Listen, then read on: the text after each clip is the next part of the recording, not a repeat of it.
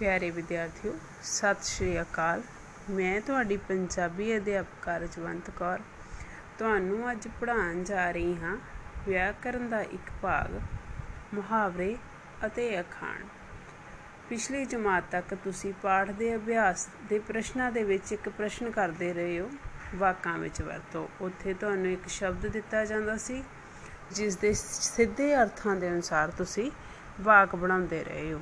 ਪਰ ਹੁਣ ਜੋ ਮੁਹਾਵਰੇ ਹਨ, ਮੁਹਾਵਰੇ ਸ਼ਬਦਾਂ ਦਾ ਇੱਕ ਅਜਿਹਾ ਇਕੱਠ ਹੁੰਦੇ ਹਨ, ਜਿਨ੍ਹਾਂ ਦਾ ਸ਼ਾਬਦਿਕ ਅਰਥ ਇੱਕ ਕੁਝ ਹੋਰ ਹੁੰਦਾ ਹੈ ਤੇ ਭਾਵ ਅਰਥ ਕੁਝ ਹੋਰ। ਮੁਹਾਵਰੇ ਕਿਸੇ ਭਾਸ਼ਾ ਦੀ ਸੂਖਮਤਾ ਨੂੰ ਪ੍ਰਗਟ ਕਰਦੇ ਹਨ। ਇਹਨਾਂ ਦਾ ਇੱਕ ਸਰੂਪ ਲੋਕ ਅਖਾਣ ਜਾਂ ਕਹਾਵਤਾਂ ਵੀ ਹਨ। ਮੁਹਾਵਰੇ ਤੇ ਅਖਾਣ ਕਿਸੇ ਵੀ ਕੌਮ ਦੇ ਸੱਭਿਆਚਾਰਕ ਵਿਰਸੇ ਨੂੰ ਇਸ ਤਰ੍ਹਾਂ ਸੂਤਰਕ ਢੰਗ ਨਾਲ ਸੰਭਾਲ ਕੇ ਰੱਖਦੇ ਹਨ, ਜਿਵੇਂ ਕੁੱਜੇ ਵਿੱਚ ਸਮੁੰਦਰ ਬੰਦ ਕੀਤਾ ਹੋਵੇ। ਹੁਣ ਤੁਹਾਡੇ ਗਿਆਨ ਦਾ ਪੱਧਰ ਦੇਖਦੇ ਹੋਇਆ ਮੈਂ ਤੁਹਾਨੂੰ ਕੁਝ ਮੁਹਾਵਰੇ ਸਮਝਾਵਾਂਗੀ। ਧਿਆਨ ਨਾਲ ਸੁਣਨੇ ਹਨ, ਸਮਝਣੇ ਹਨ ਅਤੇ ਇਹ ਵੇਖਣਾ ਹੈ ਕਿ ਇਹਨਾਂ ਦੇ ਅਰਥ ਕਿਵੇਂ ਨਿਕਲਦੇ ਹਨ। ਜਿਵੇਂ ਤੁਸੀਂ ਹੁਣ ਤੱਕ ਵਾਕ ਬਣਾਏ ਨੇ ਸਿੱਧੇ ਸ਼ਬਦਾਂ ਦੇ, ਪਰ ਨਹੀਂ, ਹੁਣ ਮੁਹਾਵਰੇ ਜੋ ਨੇ ਇਹ ਅਲੱਗ ਢੰਗ ਨਾਲ ਇਹਨਾਂ ਦੇ ਤੁਸੀਂ ਅਲੱਗ ਤੋਂ ਅਰਥ ਵੀ ਸਮਝਣੇ ਨੇ। ਤੇ ਆਓ ਬੱਚਿਓ ਹੁਣ ਇਹ ਅਰਥ ਸਮਝਦੇ ਹਾਂ ਅਤੇ ਮੁਹਾਵਰਿਆਂ ਦੀ ਵਾਕਾਂ ਵਿੱਚ ਵਰਤੋਂ ਕਰਨੀ ਸਿੱਖਦੇ ਹਾਂ। ਸਭ ਤੋਂ ਪਹਿਲਾ ਮੁਹਾਵਰਾ ਵੇਖੋ, ਅੱਖਾਂ ਵਿੱਚ ਰੜਕਣਾ। ਅਰਥ, ਬੁਰਾ ਲੱਗਣਾ। ਚੰਗੇ ਇਨਸਾਨ ਹਮੇਸ਼ਾ ਗਲਤ ਲੋਕਾਂ ਦੀਆਂ ਅੱਖਾਂ ਵਿੱਚ ਰੜਕਦੇ ਹਨ। ਅਗਲਾ ਮੁਹਾਵਰਾ ਵੇਖੋ, ਅੱਖਾਂ ਉੱਤੇ ਬਿਠਾਉਣਾ। ਅਰਥ, ਆਦਰ ਕਰਨਾ। ਪੰਜਾਬੀ ਲੋਕ ਘਰ ਆਏ ਮਹਿਮਾਨ ਨੂੰ ਅੱਖਾਂ ਉੱਤੇ ਬਿਠਾ ਲੈਂਦੇ ਹਨ। ਅਗਲਾ ਮੁਹਾਵਰਾ ਵੇਖੋ। ਅਕਲ ਦਾ ਵੈਰੀ। ਅਰਥ, ਮੂਰਖ। ਹਰਜੀਤ ਤਾਂ ਅਕਲ ਦਾ ਵੈਰੀ ਹੈ। ਕਦੇ ਕੋਈ ਸਮਝਦਾਰੀ ਦੀ ਗੱਲ ਨਹੀਂ ਕਰਦਾ। ਅਗਲਾ ਮੁਹਾਵਰਾ, ਅੱਖਾਂ ਵਿੱਚ ਘੱਟਾ ਪਾਉਣਾ। ਅਰਥ, ਧੋਖਾ ਦੇਣਾ। ਚੋਰ ਸਿਪਾਹੀ ਦੀਆਂ ਅੱਖਾਂ ਵਿੱਚ ਘੱਟਾ ਪਾ ਕੇ ਭੱਜ ਗਏ। ਅਗਲਾ ਮੁਹਾਵਰਾ, ਅੱਖਾਂ ਮੀਟ ਜਾਣਾ। ਅਰਥ, ਮਰ ਜਾਣਾ। ਗੀਤਾ 5 ਸਾਲ ਦੀ ਸੀ ਜਦੋਂ ਉਸਦੇ ਪਿਤਾ ਜੀ ਅੱਖਾਂ ਮੀਟ ਗਏ। ਅਗਲਾ ਮੁਹਾਵਰਾ ਵੇਖੋ, ਅੱਖਾਂ ਫੇਰ ਲੈਣੀਆਂ। ਅਰਥ ਦੋਸਤੀ ਛੱਡ ਦੇਣੀ। ਸਵਾਰਥੀ ਮਿੱਤਰ ਮੁਸੀਬਤ ਵੇਲੇ ਅੱਖਾਂ ਫੇਰ ਲੈਂਦੇ ਹਨ। ਅਗਲਾ ਮੁਹਾਵਰਾ, ਅੱਡੀ ਚੋਟੀ ਦਾ ਜ਼ੋਰ ਲਾਉਣਾ। ਅਰਥ, ਬਹੁਤ ਮਿਹਨਤ ਕਰਨੀ। ਮਿਹਨਤੀ ਵਿਦਿਆਰਥੀ ਪ੍ਰੀਖਿਆ ਵਿੱਚ ਵਧੀਆ ਅੰਕ ਪ੍ਰਾਪਤ ਕਰਨ ਲਈ ਅੱਡੀ ਚੋਟੀ ਦਾ ਜ਼ੋਰ ਲਾ ਦਿੰਦੇ ਹਨ। ਅਗਲਾ ਮੁਹਾਵਰਾ, ਅੰਗ ਪਾਲਣਾ। ਅਰਥ ਸਹਾਈ ਹੋਣਾ। ਭਗਵਾਨ ਕ੍ਰਿਸ਼ਨ ਜੀ ਨੇ ਗਰੀਬ ਸੁਦਾਮੇ ਦੀ ਦੋਸਤੀ ਦਾ ਅੰਗ ਪਾਲਿਆ। ਅਗਲਾ ਮੁਹਾਵਰਾ, ਅਲਖ ਮੁਕਾਣਾ। ਅਰਥ, ਮਾਰ ਦੇਣਾ। ਬਹਾਦਰ ਲੋਕ ਵੈਰੀਆਂ ਦੀ ਅਲਖ ਮੁਕਾ ਕੇ ਹੀ ਦਮ ਲੈਂਦੇ ਹਨ। ਅਗਲਾ ਮੁਹਾਵਰਾ, ਅੰਗੂਠਾ ਦਿਖਾਉਣਾ। ਅਰਥ ਇਨਕਾਰ ਕਰਨਾ। ਜਦੋਂ ਮੈਂ ਅੰਮ੍ਰਿਤ ਤੋਂ ਉਧਾਰ ਦਿੱਤੇ ਪੈਸੇ ਵਾਪਸ ਮੰਗੇ ਤਾਂ ਉਸਨੇ ਅੰਗੂਠਾ ਦਿਖਾ ਦਿੱਤਾ। ਅਗਲਾ ਮੁਹਾਵਰਾ, ਇੱਕ ਅੱਖ ਨਾਲ ਵੇਖਣਾ। ਅਰਥ, ਸਭ ਨੂੰ ਬਰਾਬਰ ਸਮਝਣਾ। ਇਹ ਮੁਹਾਵਰਾ ਇੱਕ ਵਾਰੀ ਧਿਆਨ ਨਾਲ ਸੁਣੋ। ਤੁਸੀਂ ਕੀ ਕਰਦੇ ਹੋ ਕਿ ਜਦੋਂ ਇਸ ਮੁਹਾਵਰੇ ਨੂੰ ਲਿਖਦੇ ਹੋ, ਹਮੇਸ਼ਾ ਇਹਦਾ ਅਰਥ ਲਿਖਦੇ ਹੋ, ਕਾਣਾ ਵਿਅਕਤੀ। ਕਾਣਾ ਵਿਅਕਤੀ ਨਹੀਂ ਇੱਕ ਅੱਖ ਨਾਲ ਵੇਖਣਾ ਉਸ ਦਾ ਅਰਥ ਹੈ ਸਭ ਨੂੰ ਬਰਾਬਰ ਸਮਝਣਾ। ਮਾਂ ਆਪਣੇ ਬੱਚਿਆਂ ਨੂੰ ਇੱਕ ਅੱਖ ਨਾਲ ਵੇਖਦੀ ਹੈ। ਅਗਲਾ ਮੁਹਾਵਰਾ ਵੇਖੋ। ਇੱਕ ਮੁੱਠ ਹੋਣਾ, ਅਰਥ ਏਕਤਾ ਹੋਣੀ। ਸਾਨੂੰ ਵਿਦੇਸ਼ੀ ਹਮਲਿਆਂ ਦਾ ਇੱਕ ਮੁੱਠ ਹੋ ਕੇ ਮੁਕਾਬਲਾ ਕਰਨਾ ਚਾਹੀਦਾ ਹੈ। ਅਗਲਾ ਮੁਹਾਵਰਾ, ਇੱਟ ਨਾਲ ਇੱਟ ਖੜਕਾਉਣੀ। ਅਰਥ, ਤਬਾਹੀ ਮਚਾਉਣਾ। ਬੰਦਾ ਬਹਾਦਰ ਨੇ ਸਰਹੰਦ ਦੀ ਇੱਟ ਨਾਲ ਇੱਟ ਖੜਕਾ ਦਿੱਤੀ ਸੀ। ਅਗਲਾ ਮੁਹਾਵਰਾ ਵੇਖੋ, ਈਦ ਦਾ ਚੰਦ ਹੋਣਾ। ਅਰਥ, ਬਹੁਤ ਚਿਰ ਬਾਅਦ ਮਿਲਣਾ। ਪਿੰਕੀ, ਤੂੰ ਤਾਂ ਈਦ ਦਾ ਚੰਦ ਹੀ ਹੋ ਗਈ ਏ। ਕਦੇ ਮਿਲਦੀ ਹੀ ਨਹੀਂ। ਅਗਲਾ ਮੁਹਾਵਰਾ, ਈਨ ਮੰਨਣੀ। ਅਰਥ ਹਾਰ ਮੰਨ ਲੈਣੀ। ਹਰਨਾਕਸ ਦੇ ਆਪਣੇ ਪੁੱਤਰ ਪ੍ਰਹਿਲਾਦ ਨੇ ਉਸ ਦੀ ਈਨ ਨਾ ਮੰਨੀ। ਅਗਲਾ ਮੁਹਾਵਰਾ ਵੇਖੋ, ਸੱਤੀ ਕੱਪੜੀ ਅੱਗ ਲੱਗਣੀ। ਅਰਥ ਬਹੁਤ ਗੁੱਸੇ ਵਿੱਚ ਹੋਣਾ। ਆਪਣੀ ਬੁਰਾਈ ਸੁਣਦਿਆਂ ਹੀ ਉਸ ਦੇ ਸੱਤੀ ਕੱਪੜੀ ਅੱਗ ਲੱਗ ਗਈ। ਅਗਲਾ ਮੁਹਾਵਰਾ, ਸਰ ਕਰਨਾ। ਅਰਥ ਜਿੱਤ ਲੈਣਾ। ਹਰੀ ਸਿੰਘ ਨਲਵੇ ਨੇ ਜਦੋਂ ਜਮਰੌਦ ਦਾ ਕਿਲਾ ਸਰ ਕਰ ਲਿਆ ਤਾਂ ਮਹਾਰਾਜਾ ਰਣਜੀਤ ਸਿੰਘ ਉਸ ਤੇ ਬਹੁਤ ਖੁਸ਼ ਹੋਏ ਸਨ। ਅਗਲਾ ਮੁਹਾਵਰਾ, ਸਾਹ ਸੁੱਕਣਾ। ਅਰਥ, ਡਰ ਜਾਣਾ। ਬਿਨਾ ਹੈਲਮਟ ਤੋਂ ਮੋਟਰਸਾਈਕਲ ਚਲਾਉਂਦੇ ਰਮੇਸ਼ ਦੇ ਪੁਲਿਸ ਨਾਕਾ ਵੇਖ ਕੇ ਸਾਹ ਸੁੱਕ ਗਏ। ਅਗਲਾ ਮੁਹਾਵਰਾ, ਸਿਰ ਫੇਰਨਾ। ਅਰਥ, ਇਨਕਾਰ ਕਰਨਾ। ਜਦੋਂ ਮੈਂ ਲੋੜ ਪੈਣ ਤੇ ਨਿਤਾਸ਼ਾ ਤੋਂ ਪੈਸੇ ਮੰਗੇ ਤਾਂ ਉਸਨੇ ਸਿਰ ਫੇਰ ਦਿੱਤਾ। ਅਗਲਾ ਮੁਹਾਵਰਾ ਵੇਖੋ, ਸਿਰ ਪੈਰ ਨਾ ਹੋਣਾ। ਬਿਲਕੁਲ ਝੂਠ ਹੋਣਾ। ਕਮਲੇਸ਼ ਦੀ ਗੱਲ ਸਮਝ ਨਹੀਂ ਆਉਂਦੀ ਕਿਉਂਕਿ ਉਸ ਦੀ ਗੱਲ ਦਾ ਕੋਈ ਸਿਰ ਪੈਰ ਹੀ ਨਹੀਂ ਹੁੰਦਾ। ਇਸ ਤੋਂ ਅੱਗੇ ਇਸ ਦਾ ਹੀ ਇੱਕ ਭਾਗ ਹੈ ਅਖਾਣਾ। ਖਾਣ ਬਣਾਉਣ ਲਈ ਇੱਕ ਨਿੱਕੀ ਕਹਾਣੀ ਜੋ ਹੈ, ਅਸੀਂ ਉਹ ਦੱਸਦੇ ਹਾਂ। ਇਸ ਨੂੰ ਸਮਝਣ ਲਈ ਕੁਝ ਉਦਾਹਰਨਾਂ ਮੈਂ ਤੁਹਾਡੇ ਸਾਹਮਣੇ ਪੇਸ਼ ਕਰਦੀ ਹਾਂ। ਸਭ ਤੋਂ ਪਹਿਲੀ ਅਖਾਣ ਹੈ ਉਹ ਕਿਹੜੀ ਗਲੀ ਜਿੱਥੇ ਭਾਗੋ ਨਹੀਂ ਖੜੀ ਇਹ ਅਖਾਣ ਹਰ ਥਾਂ ਮੌਜੂਦ ਰਹਿਣ ਵਾਲੇ ਵਿਅਕਤੀ ਲਈ ਵਰਤਿਆ ਜਾਂਦਾ ਹੈ। ਸੁਨੀਲ ਨੂੰ ਸਵੇਰੇ ਮੈਂ ਬਾਜ਼ਾਰ ਮਿਲਿਆ। ਸ਼ਾਮੀ ਉਹ ਗੁਰਦੁਆਰੇ ਫਿਰਦਾ ਸੀ। ਰਾਤ ਵੇਲੇ ਸਰਪੰਚ ਦੇ ਘਰ ਵਿਆਹ ਤੇ ਵੀ ਪੁੱਜਿਆ ਹੋਇਆ ਸੀ। ਉਸ ਨੂੰ ਵੇਖ ਕੇ ਮੈਂ ਕਿਹਾ ਸੁਨੀਲ, ਤੇਰੀ ਤਾਂ ਉਹ ਗੱਲ ਹੈ, ਉਹ ਕਿਹੜੀ ਗਲੀ ਜਿੱਥੇ ਭਾਗੋ ਨਹੀਂ ਖੜੀ? ਅੱਗੇ ਵੇਖੋ। ਉਹ ਦਿਨ ਡੁੱਬਾ ਜਦੋਂ ਘੋੜੀ ਚੜਿਆ ਕੁੱਬਾ। ਇਹ ਅਖਾਣ ਉਸ ਨਿਕੰਮੇ ਆਦਮੀ ਲਈ ਵਰਤਿਆ ਜਾਂਦਾ ਹੈ, ਜਿਹੜਾ ਗੱਲਾਂ ਬਹੁਤ ਕਰੇ, ਪਰ ਕੋਈ ਕੰਮ ਨਾ ਕਰ ਸਕਦਾ ਹੋਵੇ। ਹਰਪ੍ਰੀਤ ਕਿਤਾਬਾਂ ਨੂੰ ਹੱਥ ਨਹੀਂ ਲਾਉਂਦਾ। ਪਰ ਉਹ ਆਪਣੇ ਕਈ ਦੋਸਤਾਂ ਅੱਗੇ ਗੱਪਾਂ ਮਾਰ ਰਿਹਾ ਸੀ ਕਿ ਉਹ ਸਦਾ ਮੈਰਿਟ ਵਿੱਚ ਆਉਂਦਾ ਹੈ। ਇਹ ਗੱਲ ਜਦੋਂ ਮੈਨੂੰ ਪਤਾ ਲੱਗੀ ਤਾਂ ਮੈਂ ਕਿਹਾ, ਉਹ ਦਿਨ ਡੁੱਬਾ ਜਦੋਂ ਘੋੜੀ ਚੜਿਆ ਕੁੱਬਾ। ਅਗਲੀ ਅਖਾਣ ਵੇਖੋ। ਉਲਟੀ ਵਾੜ ਖੇਤ ਨੂੰ ਖਾਏ।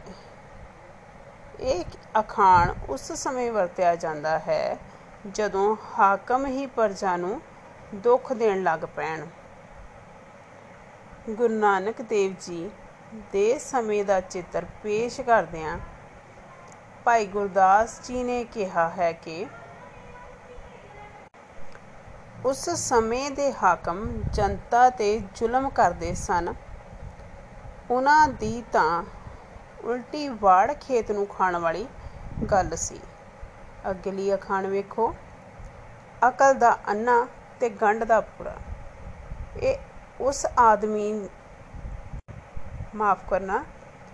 ਉਹ ਆਦਮੀ ਜਿਹੜਾ ਅਮੀਰ ਹੋਵੇ ਪਰ ਬੇਸਮਝ ਹੋਵੇ। ਚੌਧਰੀ ਹੋਰਾਂ ਨੂੰ ਪਾਰਟੀ ਨੇ ਟਿਕਟ ਤਾਂ ਦੇ ਦਿੱਤੀ ਹੈ, ਪਰ ਲੋਕ ਉਸ ਬਾਰੇ ਇਲਾਕੇ ਵਿੱਚ ਇਹ ਆਖਦੇ ਸੁਣੇ ਜਾਂਦੇ ਹਨ ਕਿ ਉਹ ਅਕਲ ਦਾ ਅੰਨਾ ਅਤੇ ਗੰਢ ਦਾ ਪੂਰਾ ਹੈ। ਉਹ ਲੋਕਾਂ ਦਾ ਕੁਝ ਨਹੀਂ ਸਵਾਰ ਸਕਦਾ। ਅਗਲਾ ਖਾਣ ਵੇਖੋ। 1 1 ਤੇ 2 11 ਇਹ ਅਖਾਣ ਏਕਤਾ ਦੀ ਮਹੱਤਤਾ ਦਰਸਾਉਣ ਲਈ ਵਰਤਿਆ ਜਾਂਦਾ ਹੈ। ਘਰ ਵਿੱਚ ਇਕੱਲੀ ਰਹਿੰਦੀ ਬਜ਼ੁਰਗ ਇਸਤਰੀ ਨੇ ਆਪਣੀ ਭੈਣ ਨੂੰ ਆਪਣੇ ਕੋਲ ਇਹ ਰੱਖ, ਕਹਿ ਕੇ ਰੱਖ ਲਿਆ ਕਿ ਇੱਕ ਇੱਕ ਤੇ ਦੋ 11 ਹੁੰਦੇ ਹਨ। ਪਿਆਰੇ ਬੱਚਿਓ, ਹੁਣ ਅਸੀਂ ਕਰਾਂਗੇ ਵਿਆਕਰਨ ਦਾ ਇੱਕ ਹੋਰ ਭਾਗ। ਬਹੁਤੇ ਸ਼ਬਦਾਂ ਦੀ ਥਾਂ ਇੱਕ ਸ਼ਬਦ। ਉਹ ਉਹ ਸ਼ਬਦ ਹੁੰਦਾ ਹੈ, ਜਿਸ ਦਾ ਅਰਥ ਇੱਕ ਤੋਂ ਵਧੇਰੇ ਸ਼ਬਦਾਂ ਵਿੱਚ ਜਾਂ ਪੂਰੇ ਵਾਕ ਵਿੱਚ ਸਪਸ਼ਟ ਹੁੰਦਾ ਹੈ। ਹਰ ਮਨੁੱਖ ਦੀ ਇਹ ਕੋਸ਼ਿਸ਼ ਹੁੰਦੀ ਹੈ ਕਿ ਉਹ ਆਪਣੀ ਗੱਲ ਨੂੰ ਘੱਟ ਤੋਂ ਘੱਟ ਸ਼ਬਦਾਂ ਵਿੱਚ ਕਹੇ। ਆਪਣੀ ਗੱਲ ਵਿੱਚ ਅਸੀਂ ਸੰਖੇਪਤਾ ਲਿਆਉਂਦੇ ਆ ਵੱਡੇ ਵੱਡੇ ਵਾਕ ਬੋਲਣ ਦੀ ਜਗ੍ਹਾ ਜਿੱਥੇ ਇੱਕ ਸ਼ਬਦ ਨਾਲ ਸਰ ਜਾਂਦਾ ਹੈ ਅਸੀਂ ਉਹ ਸ਼ਬਦ ਵਰਤਦੇ ਹਾਂ। ਉਹੀ ਉਦਾਹਰਨ ਹੈ ਬਹੁਤੇ ਸ਼ਬਦਾਂ ਥਾਂ ਇੱਕ ਸ਼ਬਦ। ਜਦੋਂ ਸਾਨੂੰ ਬਹੁਤ ਲੰਬੀ ਗੱਲ ਕਹਿਣ ਦੀ ਥਾਂ ਤੇ ਇੱਕ ਸ਼ਬਦ ਵਰਤ ਕੇ ਹੀ ਉਸ ਵਾਕ ਨੂੰ ਅਸੀਂ ਸੰਪੂਰਨ ਕਰ ਲੈਂਦੇ ਹਾਂ ਉਹ ਉਨ ਉਸ ਲੰਬੇ ਵਾਕ ਦਾ ਛੋਟਾ ਰੂਪ ਜੋ ਇੱਕ ਸ਼ਬਦ ਵਰਤਿਆ ਗਿਆ ਹੁੰਦਾ ਹੈ, ਉਹ ਬਹੁਤੇ ਸ਼ਬਦਾਂ ਥਾਂ ਇੱਕ ਸ਼ਬਦ ਹੁੰਦਾ ਹੈ। ਅਸੀਂ ਆਪਣੀ ਆਮ ਜ਼ਿੰਦਗੀ ਵਿੱਚ ਵੀ ਬਹੁਤ ਸਾਰੀਆਂ ਗੱਲਾਂ ਨੇ ਜਿਨ੍ਹਾਂ ਨੂੰ ਸੰਖੇਪ ਵਿੱਚ ਕਰਨ ਲਈ ਇੱਕ ਲੰਬੇ ਵਾਕ ਦੀ ਜਗ੍ਹਾ ਤੇ ਇੱਕ ਉਸ ਦੀ ਥਾਂ ਵਰਤਿਆ ਜਾਣ ਵਾਲਾ ਇੱਕ ਛੋਟਾ ਸ਼ਬਦ ਵਰਤਦੇ ਹਾਂ। ਪਰ ਹੁਣ ਅਸੀਂ ਇਹਨੂੰ ਲਿਖਤੀ ਰੂਪ ਵਿੱਚ ਕਰਾਂਗੇ। ਤੇ ਸਭ ਤੋਂ ਪਹਿਲਾਂ ਵੇਖਦੇ ਹਾਂ, ਉਹ ਪਾਠ ਜੋ ਸ਼ੁਰੂ ਤੋਂ ਲੈ ਕੇ ਅੰਤ ਤੱਕ ਅਰੁਕ ਭਾਵ ਬਿਨਾ ਰੁਕੇ ਕੀਤਾ ਜਾਵੇ। ਸ਼ਬਦ ਕੀ ਇਹਦਾ? ਅਖੰਡ ਪਾਠ। ਅਗਲਾ ਵਾਕ ਵੇਖੋ। ਉਹ ਥਾਂ ਜਿੱਥੇ ਪਹਿਲਵਾਨ ਘੋਲ ਕਰਦੇ ਹਨ। ਸ਼ਬਦ ਅਖਾੜਾ। ਅਗਲਾ ਵਾਕ। ਉਹ ਥਾਂ ਜੋ ਸਭ ਦੀ ਸਾਂਝੀ ਹੋਵੇ। ਸ਼ਾਮਲਾਟ ਅਗਲਾ ਵਾਕ, ਉਹ ਪੁਸਤਕ ਜਿਸ ਵਿੱਚ ਲਿਖਾਰੀ ਵੱਲੋਂ ਆਪਣੀ ਜੀਵਨੀ ਲਿਖੀ ਹੋਵੇ। ਕੀ ਕਿਹਾ ਜਾਂਦਾ ਉਸ ਪੁਸਤਕ ਨੂੰ? ਸਵੈ ਜੀਵਨੀ। ਉਹ ਪੁਸਤਕ ਜਿਸ ਵਿੱਚ ਲਿਖਾਰੀ ਨੇ ਕਿਸੇ ਹੋਰ ਦੀ ਜੀਵਨੀ ਲਿਖੀ ਹੋਵੇ। ਜੇਕਰ ਲੇਖਕ ਨੇ ਆਪਣੀ ਜੀਵਨੀ ਲਿਖੀ ਹੋਵੇ ਤਾਂ ਉਸ ਪੁਸਤਕ ਨੂੰ ਕਿਹਾ ਜਾਏਗਾ ਸਵੈ ਜੀਵਨੀ। ਤੇ ਜੇਕਰ ਲੇਖਕ ਨੇ ਕਿਸੇ ਹੋਰ ਦੀ ਜੀਵਨੀ ਲਿਖੀ ਹੋਵੇ, ਤਾਂ ਉਸ ਪੁਸਤਕ ਦਾ ਨਾਮ ਕੀ ਹੋਵੇਗਾ? ਜੀਵਨੀ। ਉਹ ਅਖਬਾਰ ਜੋ ਹਫ਼ਤੇ ਬਾਅਦ ਨਿਕਲੇ। ਸਪਤਾਹਿਕ। ਉਹ ਮੁੰਡਾ ਜਾਂ ਕੁੜੀ ਜਿਸ ਦਾ ਵਿਆਹ ਨਾ ਹੋਇਆ ਹੋਵੇ, ਕੁਵਾਰਾ ਜਾਂ ਕੁਵਾਰੀ। ਅਗਲਾ ਵਾਕ। ਉਹ ਵਿਅਕਤੀ ਜੋ ਹੱਥ ਨਾਲ ਮੂਰਤਾਂ ਬਣਾਵੇ। ਚਿੱਤਰਕਾਰ। ਉਹ ਥਾਂ ਜਿੱਥੋਂ ਚਾਰੇ ਪਾਸਿਆਂ ਵੱਲ ਰਸਤੇ ਨਿਕਲਦੇ ਹੋਣ। ਚੁਰਸਤਾ ਉਹ ਥਾਂ ਜਿੱਥੇ ਘੋੜੇ ਵੱਜਦੇ ਹੋਣ, ਤਬੇਲਾ। ਉਹ ਧਰਤੀ ਜਿਸ ਵਿੱਚ ਕੋਈ ਫਸਲ ਨਾ ਉਗਾਈ ਜਾ ਸਕੇ। ਬੰਜਰ। ਉਹ ਧਰਤੀ ਜਿੱਥੇ ਦੂਰ ਤੱਕ ਰੇਤ ਹੀ ਰੇਤ ਹੋਵੇ। ਮਾਰੂਥਲ। ਉੱਚੇ ਤੇ ਸੁੱਚੇ ਆਚਾਰ ਵਾਲਾ ਸਦਾਚਾਰੀ। ਆਗਿਆ ਦਾ ਪਾਲਣ ਕਰਨ ਵਾਲਾ, ਆਗਿਆਕਾਰੀ। ਆਪਣਾ ਉੱਲੂ ਸਿੱਧ ਕਰਨ ਵਾਲਾ ਸਵਾਰਥੀ। ਹਾਂਜੀ ਬੇਟਾ, ਹੁਣ ਇਸ ਤੋਂ ਬਾਅਦ ਅਸੀਂ ਕਰਾਂਗੇ ਵਿਆਕਰਨ ਦਾ ਹੀ ਇੱਕ ਹੋਰ ਭਾਗ, ਸਮਾਨ ਆਰਥਕ ਸ਼ਬਦ। ਪਹਿਲਾਂ ਸਮਾਨ ਆਰਥਕ ਸ਼ਬਦਾਂ ਦਾ ਅਰਥ ਸਮਝੀਏ। ਸਮਾਨ ਆਰਥਕ ਸ਼ਬਦ ਦੋ ਸ਼ਬਦਾਂ ਦੇ ਸੁਮੇਲ ਤੋਂ ਬਣਿਆ ਹੈ। ਸਮਾਨ ਪਲੱਸ ਆਰਥਕ। ਸਮਾਨ ਤੋਂ ਭਾਵ ਹੈ ਇੱਕੋ ਜਿਹਾ ਅਤੇ ਆਰਥਿਕ ਤੋਂ ਭਾਵ ਹੈ ਅਰਥ ਵਾਲਾ। ਕੀ ਅਰਥ ਬਣਿਆ? ਉਹ ਵੱਖਰੇ ਵੱਖਰੇ ਸ਼ਬਦ ਜਿਨ੍ਹਾਂ ਦਾ ਅਰਥ ਇੱਕੋ ਹੀ ਹੋਵੇ। ਜੇ ਕਿਸੇ ਵੀ ਵਾਕ ਵਿੱਚ ਆਪਾਂ ਇੱਕ ਸ਼ਬਦ ਦੀ ਥਾਂ ਉਹਦੇ ਸਮਾਨ ਅਰਥ ਰੱਖਣ ਵਾਲੇ ਦੂਸਰੇ ਸ਼ਬਦ ਦੀ ਵਰਤੋਂ ਕਰ ਲਈਏ, ਤਾਂ ਵਾਕ ਦੇ ਅਰਥ ਵਿੱਚ ਕੋਈ ਵੀ ਤਬਦੀਲੀ ਨਾ ਆਵੇ।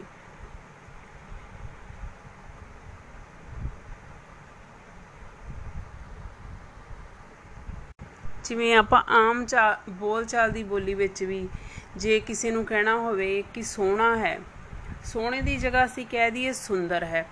ਉਹਦਾ ਅਰਥ ਤੇ ਨਹੀਂ ਨਾ ਬਦਲ ਜਾਂਦਾ। ਇਸੇ ਤਰ੍ਹਾਂ ਸਮਾਨਾਰਥਕ ਸ਼ਬਦ ਜੋ ਕਿ ਕਿਸੇ ਸਥਿਤੀ ਵਿੱਚ ਇੱਕ ਸ਼ਬਦ ਦੀ ਜਗ੍ਹਾ ਤੇ ਦੂਸਰਾ ਸ਼ਬਦ ਅਸੀਂ ਵਰਤ ਲੈਂਦੇ ਆ ਉਹਨਾਂ ਦੇ ਅਰਥ ਸਮਾਨ ਹੋਣ ਤੇ ਵਾਕ ਵਿੱਚ ਕੋਈ ਤਬਦੀਲੀ ਨਹੀਂ ਆਉਂਦੀ। ਕੁਝ ਉਦਾਹਰਨਾਂ ਮੈਂ ਤੁਹਾਨੂੰ ਦੱਸਦੀ ਆ ਤੁਹਾਨੂੰ ਚੰਗੀ ਤਰ੍ਹਾਂ ਸਮਝ ਆਵੇਗਾ। ਸਭ ਤੋਂ ਪਹਿਲਾਂ ਵੇਖਦੇ ਆ ਉਸਤਤ। ਉਸਤਤ ਸ਼ਬਦ ਦੇ ਹੋਰ ਅਰਥ ਕੀ ਨੇ? ਸ਼ਲਾਘਾ, ਉਪਮਾ, ਪ੍ਰਸ਼ੰਸਾ, ਵਡਿਆਈ।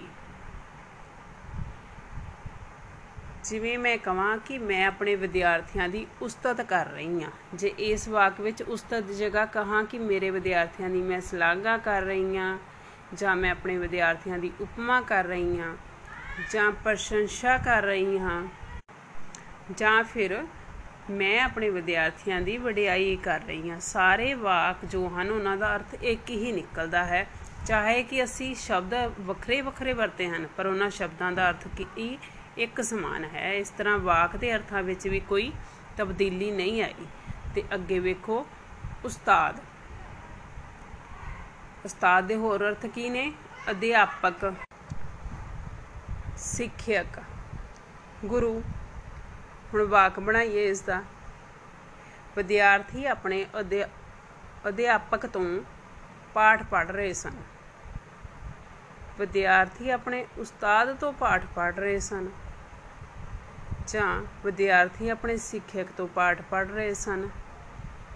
ਤੇ ਇਸ ਤੋਂ ਇਲਾਵਾ ਵਿਦਿਆਰਥੀ ਆਪਣੇ ਗੁਰੂ ਤੋਂ ਪਾਠ ਪੜ੍ਹ ਰਹੇ ਸਨ। ਚਾਰੇ ਸ਼ਬਦ ਅਸੀਂ ਇਸ ਵਾਕ ਵਿੱਚ ਇੱਕੋ ਅਰਥ ਦੇਣ ਲਈ ਵਰਤ ਸਕਦੇ ਹਾਂ।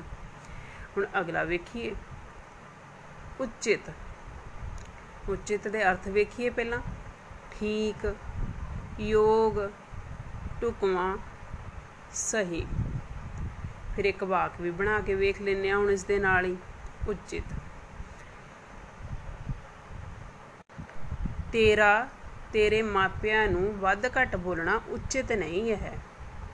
ਜਾਂ ਤੇਰਾ, ਤੇਰੇ ਮਾਪਿਆਂ ਨੂੰ ਵੱਧ ਘੱਟ ਬੋਲਣਾ ਠੀਕ ਨਹੀਂ ਹੈ।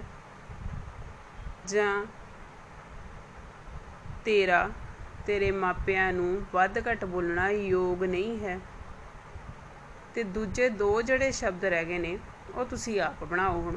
ਕਿ ਉਹਨਾਂ ਦਾ ਪ੍ਰਯੋਗ ਕਰਨ ਨਾਲ ਇਸ ਵਾਕ ਵਿੱਚ ਕੋਈ ਤਬਦੀਲੀ ਆਉਂਦੀ ਹੈ? ਜਿਵੇਂ ਪਹਿਲੇ ਤਿੰਨਾਂ ਦਾ ਪ੍ਰਯੋਗ ਕਰਿਆ ਤੇ ਕੋਈ ਤਬਦੀਲੀ ਨਹੀਂ ਆਈ ਵਾਕ ਦੇ ਅਰਥਾਂ ਵਿੱਚ, ਐਵੇਂ ਹੀ ਪਿਛਲਿਆਂ ਦਾ ਵੀ ਇੰਜ ਹੀ ਰਹਿਣਾ। ਇਹ ਹੁਣ ਤੁਸੀਂ ਆਪ ਬਣਾਓ। ਇਸ ਤੋਂ ਅੱਗੇ ਆ, ਉਜੜ। ਅਖੜ, ਗਵਾਰ, ਮੂਰਖ। ਦੋ ਦਾ, ਦੋ ਸ਼ਬਦਾਂ ਦੇ ਵਾਕ ਮੈਂ ਬਣਾਵਾਂਗੀ ਤੇ ਦੋ ਦਾ ਤੁਸੀਂ ਬਣਾਇਓ। ਜਿਵੇਂ ਆ ਉਜੜ ਉਜੜ ਲੋਕ ਆਪਣਾ ਵੀ ਨੁਕਸਾਨ ਕਰਦੇ ਹਨ ਤੇ ਦੂਸਰਿਆਂ ਦਾ ਵੀ। ਅਗਲਾ ਸ਼ਬਦ, ਅਖੜ। ਅਖੜ ਲੋਕ ਆਪਣਾ ਵੀ ਨੁਕਸਾਨ ਕਰਦੇ ਹਨ ਤੇ ਦੂਸਰਿਆਂ ਦਾ ਵੀ। ਇਸ ਤਰ੍ਹਾਂ ਹੁਣ ਤੁਸੀਂ ਦੂਸਰੇ ਦੋਨਾਂ ਸ਼ਬਦਾਂ ਦੇ ਵਾਕ ਬਣਾ ਕੇ ਵੇਖੋ ਕਿ ਕੋਈ ਇਹਨਾਂ ਦੇ ਅਰਥ, ਇਸ ਵਾਕ ਦੇ ਅਰਥ ਵਿੱਚ ਕੋਈ ਅੰਤਰ ਆਉਂਦਾ ਹੈ। ਅਗਲਾ ਹੈ ਉਜਲ। ਉਜਲ ਦਾ ਅਰਥ ਹੈ ਹੋਰ ਅਰਥ ਸਾਫ਼, ਨਿਰਮਲ, ਸਵਛ। ਹੁਣ ਮੈਂ ਉਜਲ ਦਾ ਵਾਕ ਬਣਾਉਣੀ ਆ ਝਰਨੇ ਦਾ ਪਾਣੀ ਬਹੁਤ ਉਜਲ ਹੈ ਜਾਂ ਝਰਨੇ ਦਾ ਪਾਣੀ ਬਹੁਤ ਸਾਫ਼ ਹੈ ਦੋਨਾਂ ਵਾਕਾਂ ਦੇ ਅਰਥ 'ਚ ਕੋਈ ਤਬਦੀਲੀ ਨਹੀਂ ਨਾ ਆਈ। ਇਸੇ ਤਰ੍ਹਾਂ ਹੁਣ ਅਗਲਾ ਨਿਰਮਲ ਤੇ ਸਵੱਛ ਤੁਸੀਂ ਬਣਾਓ। ਅਗਲਾ ਹੈ ਸ਼ਬਦ ਉਜਾਲਾ। ਚਾਨਣ, ਪ੍ਰਕਾਸ਼, ਰੋਸ਼ਨੀ ਲੋ ਹੁਣ ਵਾਕ ਬਣਾਈਏ। ਉਜਾਲਾ। ਬੱਲਬ ਦੀ ਰੋਸ਼ਨੀ ਨਾਲ ਹਰ ਪਾਸੇ ਉਜਾਲਾ ਹੋ ਗਿਆ। ਅੱਗੇ।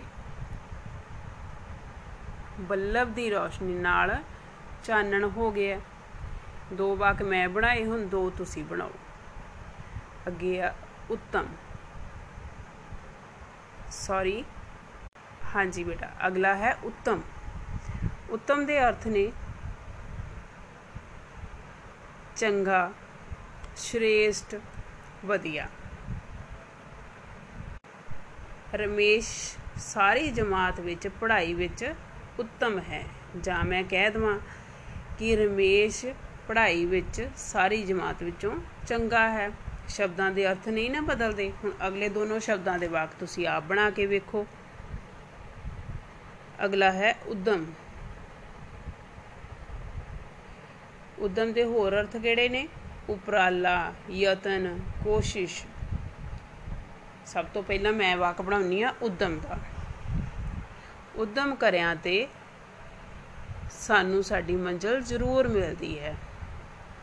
ਉਸ ਤੋਂ ਇਲਾਵਾ ਜੇ ਮੈਂ ਵਾਕ ਦਾ ਵਾਕ ਵਿੱਚ ਪ੍ਰਯੋਗ ਕਰਾਂ ਉਪਰਾਲਾ ਦਾ, ਉਪਰਾਲਾ ਕਰੇ ਤੇ ਸਾਨੂੰ ਸਾਡੀ ਮੰਜ਼ਲ ਜ਼ਰੂਰ ਮਿਲਦੀ ਹੈ।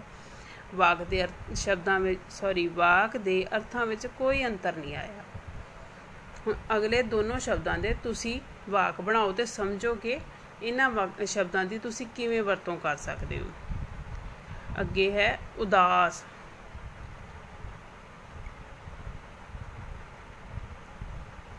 ਉਦਾਸ ਦੇ ਹੋਰ ਸਮਾਨਾਰਥਕ ਸ਼ਬਦ ਹਨ ਫਿਕਰਮੰਦ ਚਿੰਤਾਤੁਰ ਉਪਰਾਮ, ਪਰੇਸ਼ਾਨ, ਨਿਰਾਸ਼।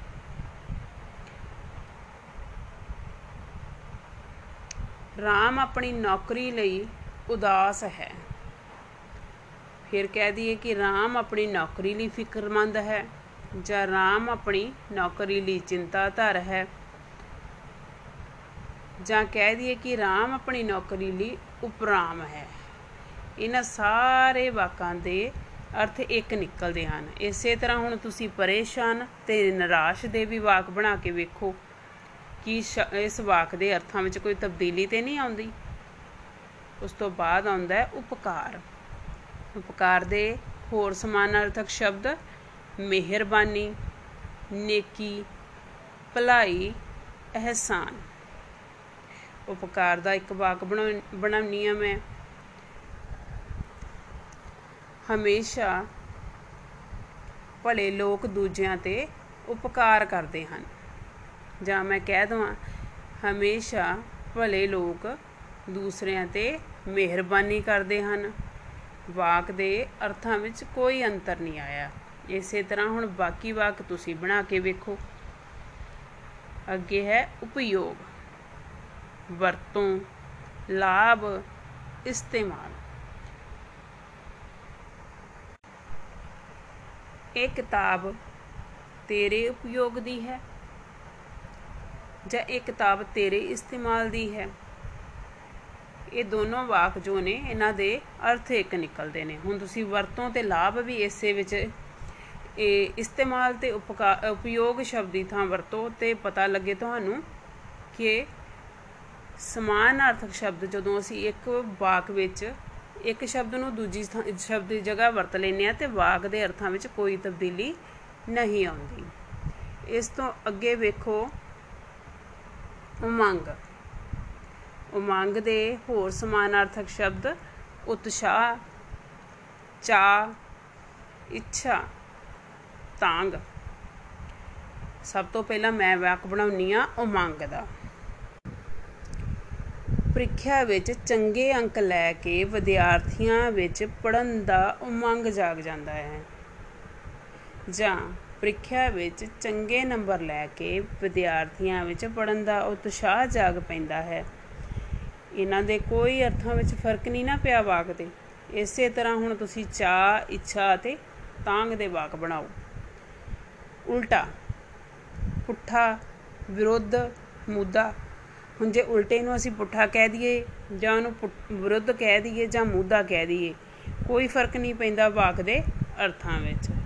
ਤੇ ਹੁਣ ਤੁਸੀਂ ਵੇਖੋ, ਮੈਂ ਗਲਾਸ ਉਲਟਾ ਰੱਖ ਦਿੱਤਾ ਜਾਂ ਮੈਂ ਗਲਾਸ ਪੁੱਠਾ ਰੱਖ ਦਿੱਤਾ। ਹੁਣ ਇਸੇ ਤਰ੍ਹਾਂ ਤੁਸੀਂ ਵਿਰੁੱਧ ਤੇ ਮੁੱਦੇ ਦਾ ਬਣਾਓ। ਅਗਲਾ ਸ਼ਬਦ ਹੈ ਊਣਾ। ਊਣਾ ਅਪੂਰਨ, ਅਧੂਰਾ, ਹੋਸ਼ਾ। ਇਹ ਗਲਾਸ ਊਣਾ ਹੈ। ਇਹ ਗਲਾਸ ਅਧੂਰਾ ਹੈ। ਹੁਣ ਦੂਜੇ ਦੋ ਜੋ ਰਹਿੰਦੇ, ਦੂਜੇ ਦੋ ਰਹਿੰਦੇ ਸ਼ਬਦਾਂ ਦੇ ਤੁਸੀਂ ਆਪ ਵਾਕ ਬਣਾਓ ਤੇ ਉਹਨਾਂ ਨੂੰ ਵਰਤਨ ਦਾ ਢੰਗ ਸਿੱਖੋ। ਤੇ ਇਹ ਸਮਝੋ ਕਿ ਸਮਾਨਾਰਥਕ ਸ਼ਬਦਾਂ ਦੇ ਆਪਣੇ ਅਰਥਾਂ ਵਿੱਚ ਕੋਈ ਅੰਤਰ ਨਹੀਂ ਹੁੰਦਾ। ਜਦੋਂ ਅਸੀਂ ਵਾਕ ਵਿੱਚ ਇੱਕ ਸਮਾਨਾਰਥਕ ਸ਼ਬਦ ਦੀ ਜਗ੍ਹਾ ਤੇ ਦੂਸਰਾ ਸਮਾਨਾਰਥਕ ਸ਼ਬਦ ਵਰਤ ਲੈਂਦੇ ਹਾਂ, ਤਾਂ ਵਾਕ ਦੇ ਅਰਥਾਂ ਵਿੱਚ ਕੋਈ ਤਬਦੀਲੀ ਨਹੀਂ ਆਉਂਦੀ। ਅਗਲਾ ਸ਼ਬਦ ਹੈ ਓਪਰਾ, ਬੇਗਾਨਾ, ਪਰਾਇਆ, ਗੈਰ, ਬਾਹਰਲਾ। ਹੁਣ ਇਹ ਸ਼ਬਦ ਸਮਝੋ ਤੁਸੀਂ, ਜੇ ਮੈਂ ਓਪਰੇ ਦੀ ਜਗ੍ਹਾ ਕਹਾਂ ਕਿ ਉਹ ਬੇਗਾਨਾ ਹੈ, ਉਹ ਪਰਾਇਆ ਹੈ, ਜਾਂ ਉਹ ਮੈਨੂੰ ਗੈਰ ਹੈ, ਜਾਂ ਮੈਨੂੰ ਬਾਹਰਲਾ ਹੈ, ਇਹਨਾਂ ਸਾਰੇ ਵਾਕਾਂ ਦਾ ਅਰਥ ਇੱਕੋ ਹੀ ਨਿਕਲਦਾ ਹੈ। ਅਗਲਾ ਵੇਖੋ ਔੜਕ, ਅਖੀਰ, ਅੰਤ, ਛੇਕੜ। ਔੜਕ ਮੀਨਸ ਕਿ ਕਿਸੇ ਚੀਜ਼ ਦਾ ਅਖੀਰ, ਅੰਤ ਜਾਂ ਛੇਕੜ ਜਦੋਂ ਵਾਕ ਬਣਾਉਨੇ ਹਾਂ। ਜੇ ਮੈਂ ਕਹਾਂ ਕਿ ਖਾਣ ਪੀਣ ਦੀ ਸਮੱਗਰੀ ਤਾਂ ਔੜਕ ਤੇ ਹੈ। ਜੇ ਇੱਥੇ ਹੀ ਕਹਿ ਦਵਾਂ ਕਿ ਖਾਣ ਪੀਣ ਦੀ ਸਮੱਗਰੀ ਅਖੀਰ ਤੇ ਹੈ, ਭਾਵ ਕਿ ਦੋਨੇ ਖਤਮ ਹੋਣ ਤੇ ਹਨ। ਇਸੇ ਤਰ੍ਹਾਂ ਤੁਸੀਂ ਦੋਨੇ ਸ਼ਬਦ ਜੋ ਅੰਤ ਅਤੇ ਛੇਕੜ ਹੈ, ਉਹਨਾਂ ਦੇ ਵਾਕ ਬਣਾ ਕੇ ਸਮਝੋ। ਉਸ ਤੋਂ ਅੱਗੇ ਹੈ ਅਕਲ, ਸਮਝ, ਮਤ, ਸਿਆਣਪ, ਬੁੱਧੀ। ਅਗਲਾ ਸ਼ਬਦ ਹੈ ਅਸਮਾਨ। ਆਕਾਸ਼ ਗगन ਅੰਬਰ, ਅਰਸ਼। ਵਾਕ ਬਣਾਉਂਦੇ ਹੋਏ ਇਹਨਾਂ ਸਾਰੇ ਸ਼ਬਦਾਂ ਵਿੱਚੋਂ ਜੇਕਰ ਅਸੀਂ ਅਸਮਾਨ ਦੀ ਜਗ੍ਹਾ ਤੇ ਆਕਾਸ਼ ਜਾਂ ਗगन ਜਾਂ ਅੰਬਰ ਜਾਂ ਅਰਸ਼ ਵਰਤੀਏ ਤਾਂ ਵਾਕ ਦੇ ਅਰਥਾਂ ਵਿੱਚ ਕੋਈ ਤਬਦੀਲੀ ਨਹੀਂ ਆਵੇਗੀ। ਉਸ ਤੋਂ ਬਾਅਦ ਹੈ ਅੱਖ, ਨੇਤਰ, ਨੈਣ, ਲੋਚਨ ਸਭ ਵਰਤ ਸਕਦੇ ਹਾਂ। ਜੇ ਅਸੀਂ ਲਿਖਣਾ ਹੈ ਮੇਰੇ ਦੋ ਦੋ ਅੱਖਾਂ ਹਨ, ਤਾਂ ਅਸੀਂ ਇਹ ਵੀ ਲਿਖ ਸਕਦੇ ਹਾਂ ਕਿ ਮੇਰੇ ਦੋ ਨੇਤਰ ਹਨ, ਮੇਰੇ ਦੋ ਨੈਣ ਹਨ ਜਾਂ ਦੋ ਲੋਚਨ ਹਨ। ਉਸ ਤੋਂ ਅੱਗੇ ਹੈ ਅੱਡ। ਹੋਰ ਸ਼ਾਬਦਿਕ ਅਰਥ ਕੀ ਹਨ ਇਸ ਦੇ ਵੱਖ, ਅਲੱਗ, ਜੁਦਾ, ਭਿੰਨ। ਜੇ ਮੈਂ ਕਹਾਂ ਕਿ ਉਹ ਮੇਰੇ ਤੋਂ ਅੱਡ ਹੈ ਜਾਂ ਉਹ ਮੇਰੇ ਤੋਂ ਵੇਖਣ ਨੂੰ ਵੱਖ ਹੈ, ਅਲੱਗ ਹੈ, ਜੁਦਾ ਹੈ ਜਾਂ ਭਿੰਨ ਹੈ, ਸਭ ਦੇ ਹੀ ਅਰਥ ਇੱਕ ਨਿਕਲਦੇ ਹਨ। ਅੱਗੇ ਹੈ, ਅੰਤਰ, ਫ਼ਰਕ, ਭੇਦ, ਫਾਸਲਾ ਵਿਤ ਅਗਲਾ ਸ਼ਬਦ, ਅਨਾਥ। ਜਤੀਮ ਬੇਸਹਾਰਾ, ਲਾਵਾਰਸ। ਅਗਲਾ ਸ਼ਬਦ ਵੇਖੋ, ਅਮਨ, ਸ਼ਾਂਤੀ, ਚੈਨ, ਟਿਕਾ। ਅਗਲਾ ਸ਼ਬਦ, ਅਮੀਰ। ਸ਼ਾਬਦਿਕ ਅਰਥ ਹੋਰ ਕਿਹੜੇ-ਕਿਹੜੇ ਨਿਕਲਦੇ ਨੇ? ਧਨਵਾਨ ਧਨਾੜ ਜਾਂ ਦੌਲਤਮੰਦ। ਉਸ ਤੋਂ ਅੱਗੇ ਹੈ ਸ਼ਬਦ ਅਰਥ। ਭਾਵ, ਮਤਲਬ, ਮਾਇਨਾ, ਮੰਤਵ। ਅਗਲਾ ਸ਼ਬਦ ਵੇਖੋ, ਆਰੰਭ। ਆਦ, ਸ਼ੁਰੂ, ਮੁੱਢ, ਮੂਲ। ਅਗਲਾ ਸ਼ਬਦ ਵੇਖੋ ਅਲੌਕਿਕ, ਅਨੋਖਾ, ਅਨੂਠਾ ਅਦਭੁਤ ਅਲੋਕਾਰ। ਅੱਗੇ ਹੈ ਸ਼ਬਦ ਆਜ਼ਾਦੀ, ਸੁਤੰਤਰਤਾ ਸਵੈਧੀਨਤਾ ਮੁਕਤੀ, ਰਿਹਾਈ। ਅਗਲਾ ਸ਼ਬਦ ਵੇਖੋ। ਆਥਣ, ਸ਼ਾਮ, ਸੰਝ, ਤਕਾਲਾ। ਅਤੇ ਇਸ ਦੇ ਨਾਲ ਇੱਕ ਅਖੀਰਲਾ ਸ਼ਬਦ ਵੇਖੋ, ਔਖ। ਵਿਪਤਾ, ਕਠਿਨਾਈ, ਦੁੱਖ, ਸਮੱਸਿਆ, ਰੁਕਾਵਟ, ਅੜਚਨ, ਮੁਸ਼ਕਿਲ। ਇਸ ਦੇ ਨਾਲ ਹੀ ਅੱਜ ਅਸੀਂ ਵਿਆਕਰਨ ਦੇ ਵੱਖ-ਵੱਖ ਭਾਗ ਕਰ ਕੀਤੇ ਹਨ ਅਤੇ ਸਮਝੇ ਹਨ। ਮੈਨੂੰ ਪੂਰੀ ਉਮੀਦ ਹੈ ਕਿ ਤੁਹਾਨੂੰ ਸਭ ਕੁਝ ਸਮਝ ਵੀ ਆਇਆ ਹੋਵੇਗਾ ਤੇ ਤੁਸੀਂ ਉਸ ਨੂੰ ਸਮਝ ਕੇ ਕਰਨ ਦੀ ਕੋਸ਼ਿਸ਼ ਵੀ ਕਰੋਗੇ। ਬਹੁਤ ਬਹੁਤ ਧੰਨਵਾਦ।